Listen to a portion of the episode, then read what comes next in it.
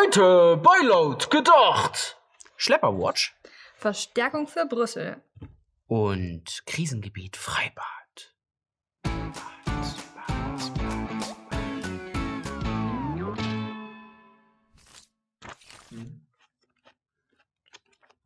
Alternative Medien?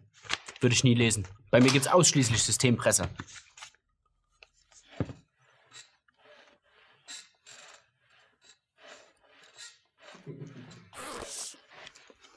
Deutschland hat eine neue Heilige. Nach Greta Thunberg wurde nun auch Carola Rakete heilig gesprochen. Von der Kirche und Angela Merkel, der Bundeskanzlerin der letzten Tage. Carola Rakete, die Menschenfängerin. Mit dem Schiff der deutschen NGO Sea-Watch fing sie Menschen vor der Küste Afrikas und brachte sie nach Europa, ins gelobte Land. Das Ganze nennt sich dann Seenotrettung. Wie so eine Seenotrettung aussieht, zeigte vor kurzem ein veröffentlichtes Frontex-Video. Auch die Sea-Watch selbst ist den Behörden nicht unbekannt. Bereits im Mai wurde das Schiff der Organisation das erste Mal festgesetzt. Daraufhin beschloss die italienische Regierung ein Gesetz, das das unerlaubte Betreten italienischer Gewässer sanktioniert. Aber für Carola Rakete scheinen diese Gesetze nicht zu gelten. Sie handelt ausschließlich nach dem moralischen Imperativ. Und so setzt sich Carola selbst über ein Urteil des Europäischen Gerichtshofs für Menschenrechte hinweg. Auf die anschließende Verhaftung folgte ein Aufschrei der Medienöffentlichkeit. Jeder, vom Bundespräsidenten über Zeitungen bis hin zu Staatskünstlern, verurteilte das vermeintlich unmoralische Handeln der italienischen Regierung. Unter dem Motto, wer Menschenleben rettet, kann nicht Verbrecher sein, rief man zu Spenden auf. Denn Menschenhandel ist kein Verbrechen, sondern eine wirtschaftliche Notwendigkeit. Es scheint, als ob die staatlichen Interventionen von deutscher Seite aus erfolgreich waren. Denn inzwischen ist Carola wieder frei. Und was bleibt, ist die Frage, warum sie das alles auf sich nimmt. Carola selbst sagt, dass sie das aus moralischer Überlegenheit mache. Sie sei weiß, deutsch und reich.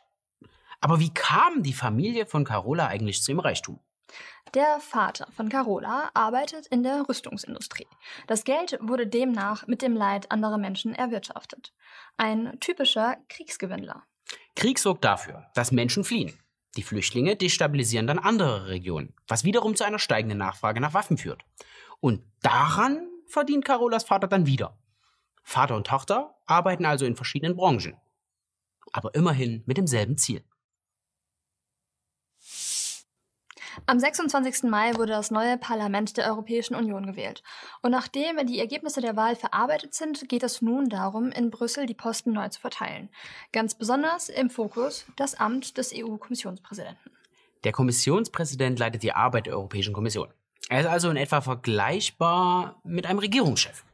Derzeit sitzt hier noch der Luxemburger Jean-Claude Juncker, ein geselliger und durch und durch seriöser Zeitgenosse. Doch seine Zeit ist nun vorbei. Jetzt geht es um seine Nachfolge. Und die zu bestimmen, gestaltet sich doch schwieriger als gedacht. Zu Beginn schien die Nachfolge noch sonnenklar. Die EVP schickte Manfred Weber aus Bayern als Spitzenkandidat ins Rennen. Trotz Verlusten konnte er die Mehrheit der Stimmen ergattern und sah sich bereits in der Top-Position in Brüssel. Sogar auf die Unterstützung der Kanzlerin konnte er zählen. Was sollte da noch schiefgehen? Tja, Manfred, wer mit Merkel ins Wahlkampfbett steigt, der sollte eines wissen. Man kann sich nicht darauf verlassen, dass das, was vor den Wahlen gesagt wird, auch wirklich nach den Wahlen gilt. Es kam, wie es kommen musste. Frankreich und Spanien sprachen sich gegen Weber aus. Und Merkel lässt ihn fallen, wie eine heiße Kartoffel. Was interessiert mich mein Gespätz von gestern? Heute wieder neuer Wind. Merkels Vorschlag. Weber wird Parlamentspräsident, also ein besserer Grüße August. Und der wichtige Posten des Kommissionspräsidenten geht an den Sozialdemokraten Timmermans.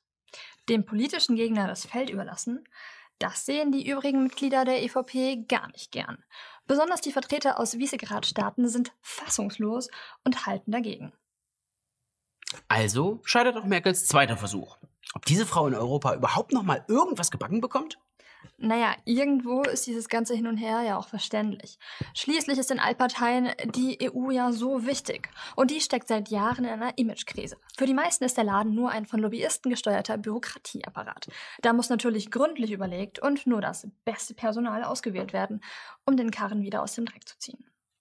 Um das Thema ein für alle Mal abzuschließen, traf man sich diese Woche noch einmal. Und tatsächlich konnte man sich auf einen Kandidaten einigen.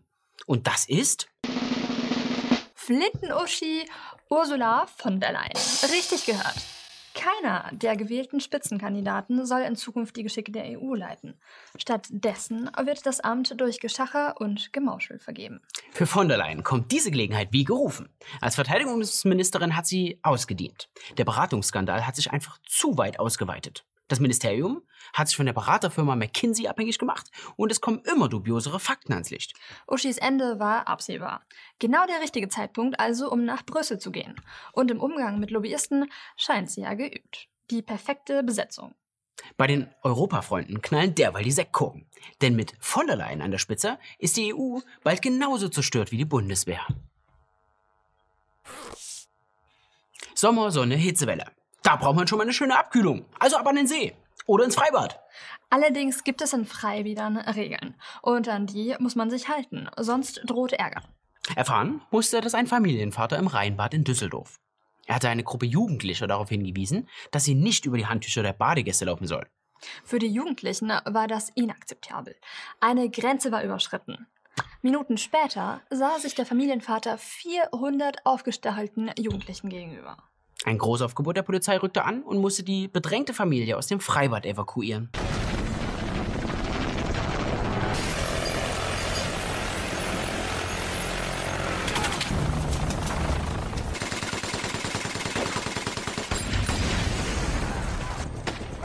Go, guys, hurt bad! We're going home! Bereits am Folgetag kam es zur nächsten Räumung des Freibades. Dieses Mal gab es mehrere Schlägereien. Bei den Tätern handelt es sich laut Polizeiangaben um eine Gruppe von Michaels.